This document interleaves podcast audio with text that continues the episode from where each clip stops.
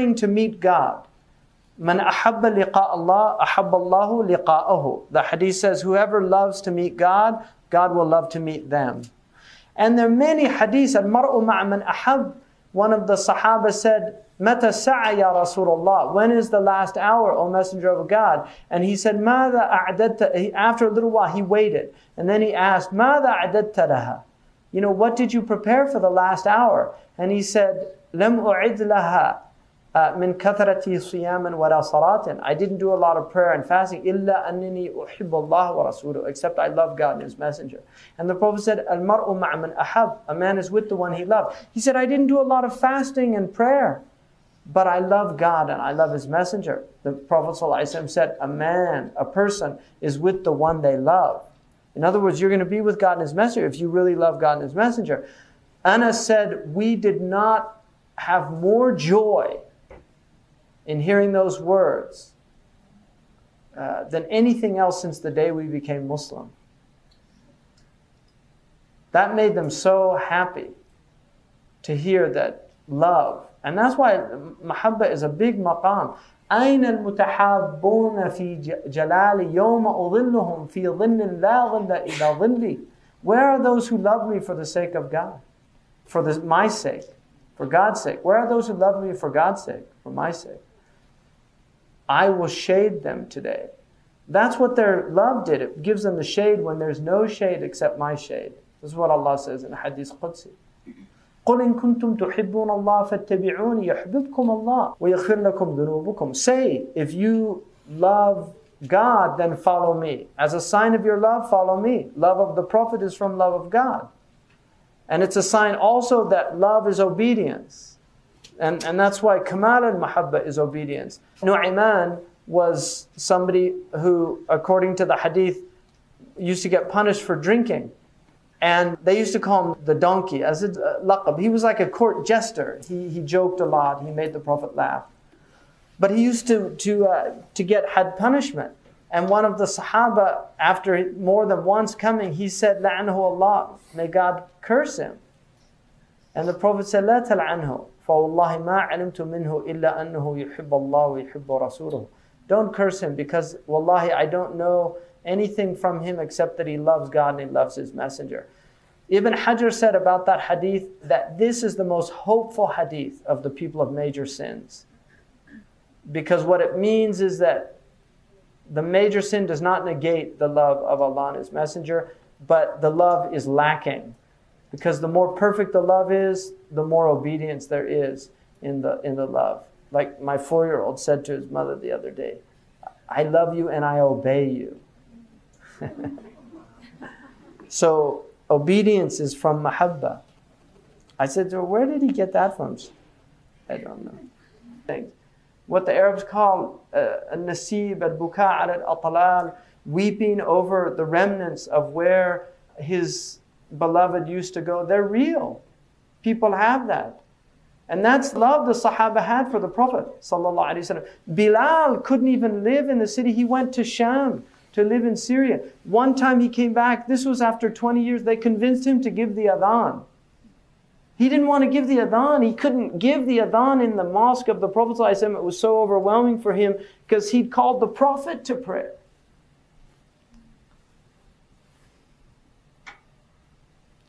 So he gave the adhan, and, and people came flooding out of their houses in tears,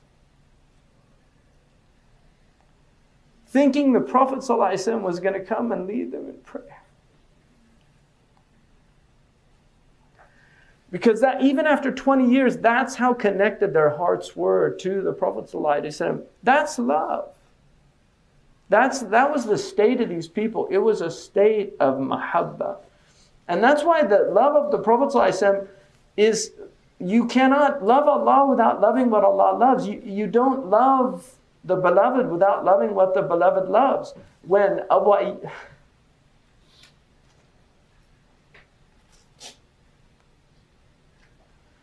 Abu Ayyub al-Ansari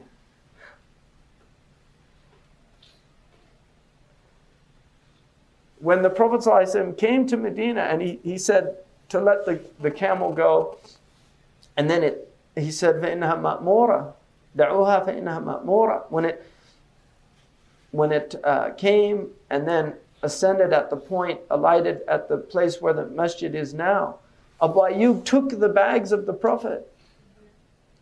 And because everybody wanted the Prophet ﷺ, but Abu Ayyub took the bags.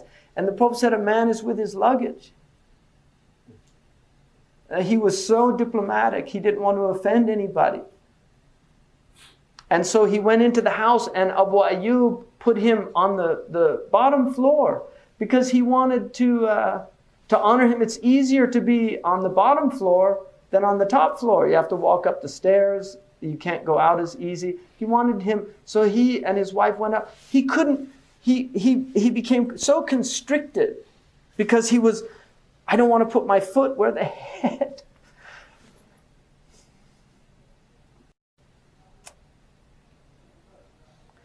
you know, where the head of the messenger of Allah. This is adab.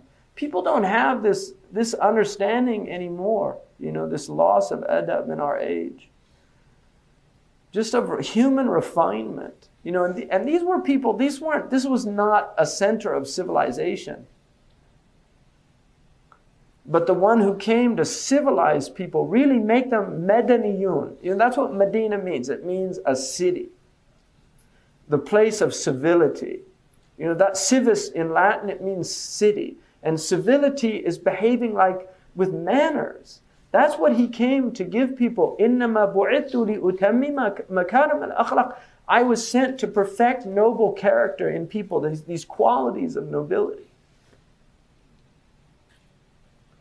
And so just his presence, that it had this transformative effect on these people. Ayyub al-Ansari couldn't walk. So he went and he asked the Prophet, please, we can't stay above you. And so the Prophet changed places with him. And then he would bring the food up. And when the food would come down, he told his wife, Show me where the messenger's fingers ate from, and then he would eat from that place. This is tatabbu' al-athar, following the traces. And then one time he took some food up that had garlic. And then when they brought it down, Abu Ayyub asked his wife, Where did he eat from? She said he didn't take anything from it. Abu Ayyub said, Faza'atu. I became completely, uh, you know, faza' is like to be in a state of, of shock.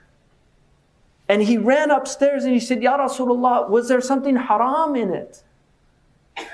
He said, No. He said, It's just garlic. I don't like garlic. I don't eat garlic because I speak to angels.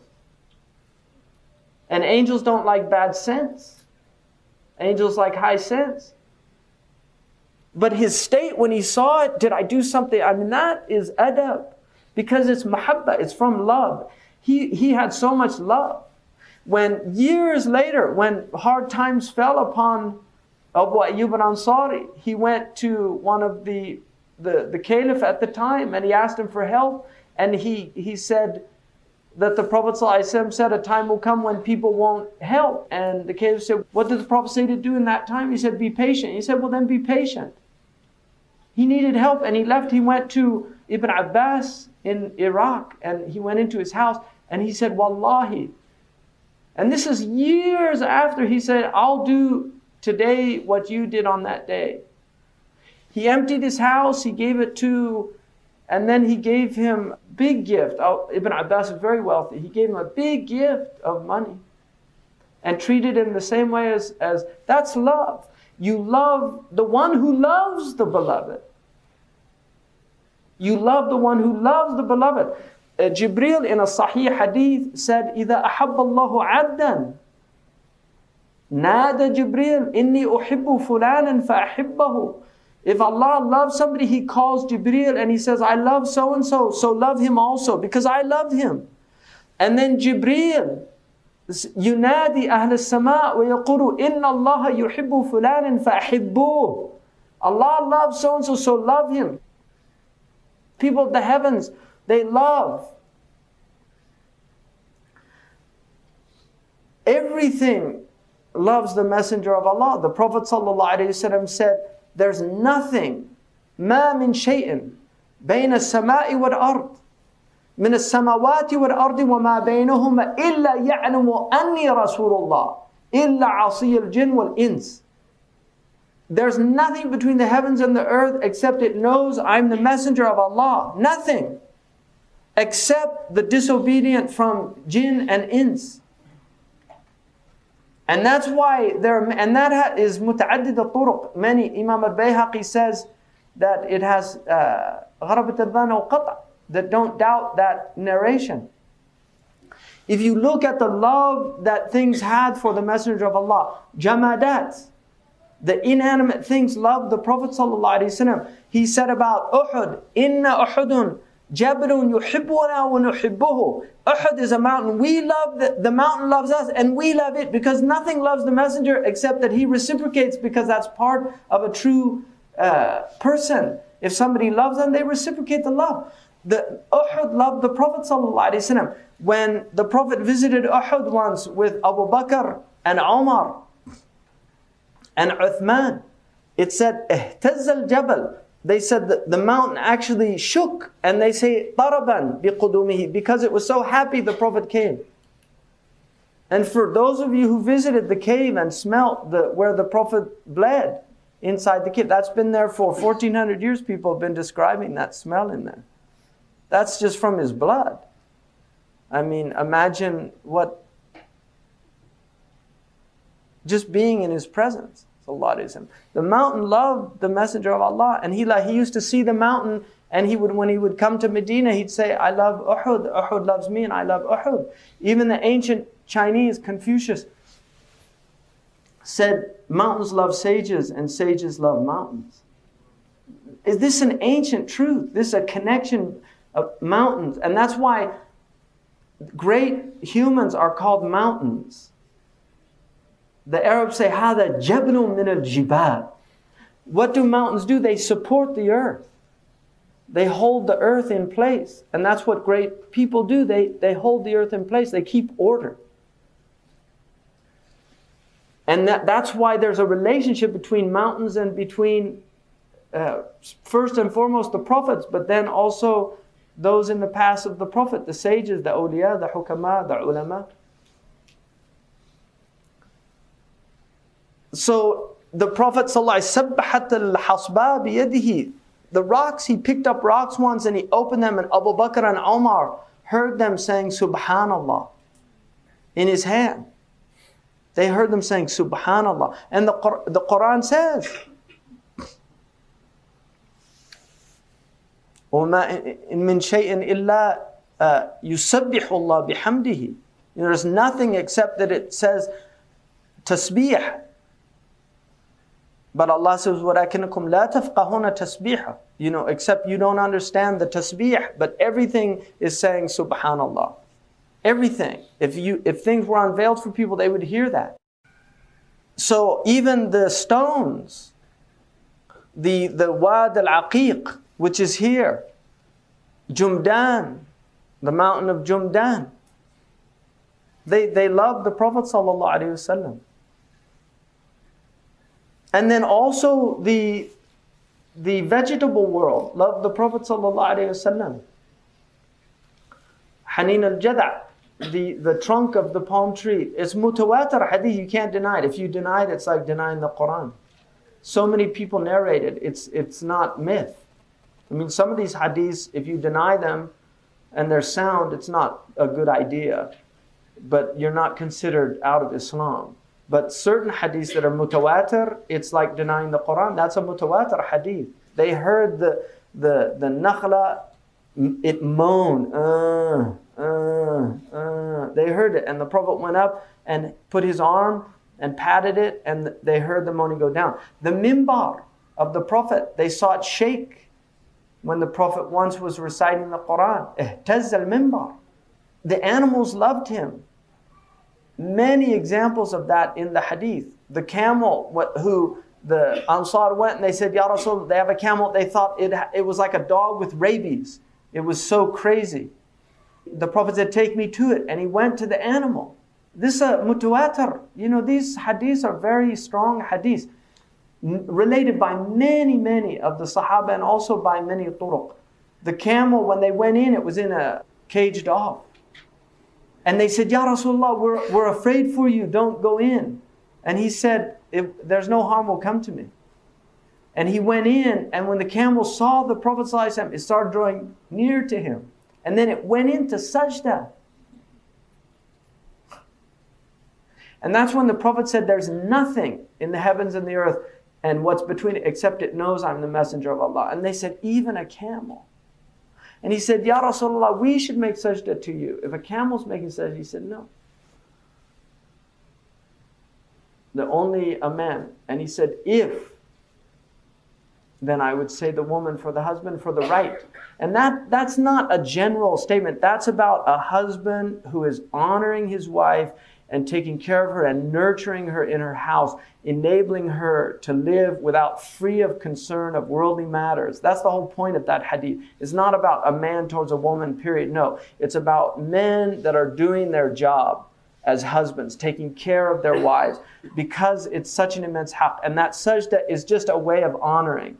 It's a way of honoring. Like in Japanese culture, when the husband comes home from work, the, the Japanese woman bows before the husband, honoring. That's, that's what that means. It's not about anything other than that. It's honoring the one who is providing for you. You're seeing Allah through the means.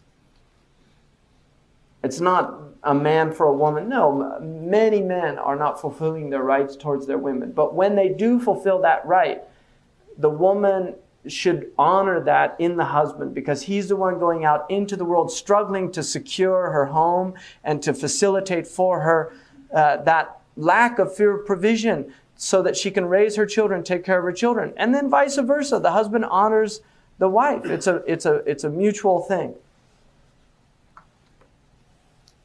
So, and then also even the lamb that was poisoned informed the Prophet ﷺ, even the dead lamb would not allow the Prophet ﷺ to be eaten. There was a lamb that was doubtful, the meat was doubtful. It warned the Prophet ﷺ, don't eat from me. And then look at the love of these humans for him. The Sahaba, even the Mushrikun said, We've never seen, even the way the kings of, of, of Persia and the Byzantine, we didn't see their people treating them with the same respect that the companions treated the Prophet. And so this idea of not having ta'zeem for the Prophet is alien to our tradition. This is at the root of our tradition. Ta'zeem for the Messenger of Allah, exalting his stature, honoring his position. And that's out of love. You have to love the Prophet. He said, once Omar said to him, Wallahi, Ya Rasulullah, innaka la ahabbu أحبك أكثر من كل شيء إلا نفسي. I love you more than everything except myself. And the Prophet said, لا والله يا عمر. No, by Allah, Omar. لا يؤمن أحدكم حتى أكون أحب إليه من نفسي التي بين جنبيه. Nobody truly believes in it until I'm more beloved to him than his own soul between his two sides. And Omar said, الآن يا رسول الله والله إنك لأحب إلي من نفسي التي بين جنبي Messenger of Allah, now you're more beloved to me than my own soul between you. He said, Al-ana ya Umar. It's in Sahih al-Bukhari. Al-ana ya Umar. The Prophet said, لا يؤمن أحدكم حتى أكون أحب إليه من والده وولده. And in a riwayah, وأهله والناس أجمعين. None of you truly believes until I am more beloved to him than his father, his parents, his father and mother, his children, and in a riwayah, his wealth, his property, his family, and all of humanity. And the Prophet is not saying that. That's from God. That the Prophet is commanded to say that. Ana sayyidu waldi Adam wala fakhr. I am the master of the children of Adam, and there's no, there's no boasting here. I'm not boasting. The Prophet ﷺ didn't boast. So this, this is what Allah is telling us and, and asking us no less than this. On one hand, it seems like a tall order. On the other hand, if you really understand it and if you really contemplate it, it's the least that we can do. Wallahi. It's the least that we can do. If you really contemplated it, it's the least that you can. And this ummah now what we're doing as an ummah, as a community, how we've betrayed this messenger, sallallahu alayhi wasallam, wallahi, Look at this ummah, what we've done. And then people wonder why is, why is what's happening happening? It doesn't surprise me. I'm not surprised at all. I'm amazed that there's still so much rahmah. That's what amazes me. I'm amazed we're not wiped off the face of the earth. That, that's how I see it. I don't see it as, you know, oh, we're, I see it, it's all mercy. There's so much mercy in this ummah. If you look at the open sins of this community,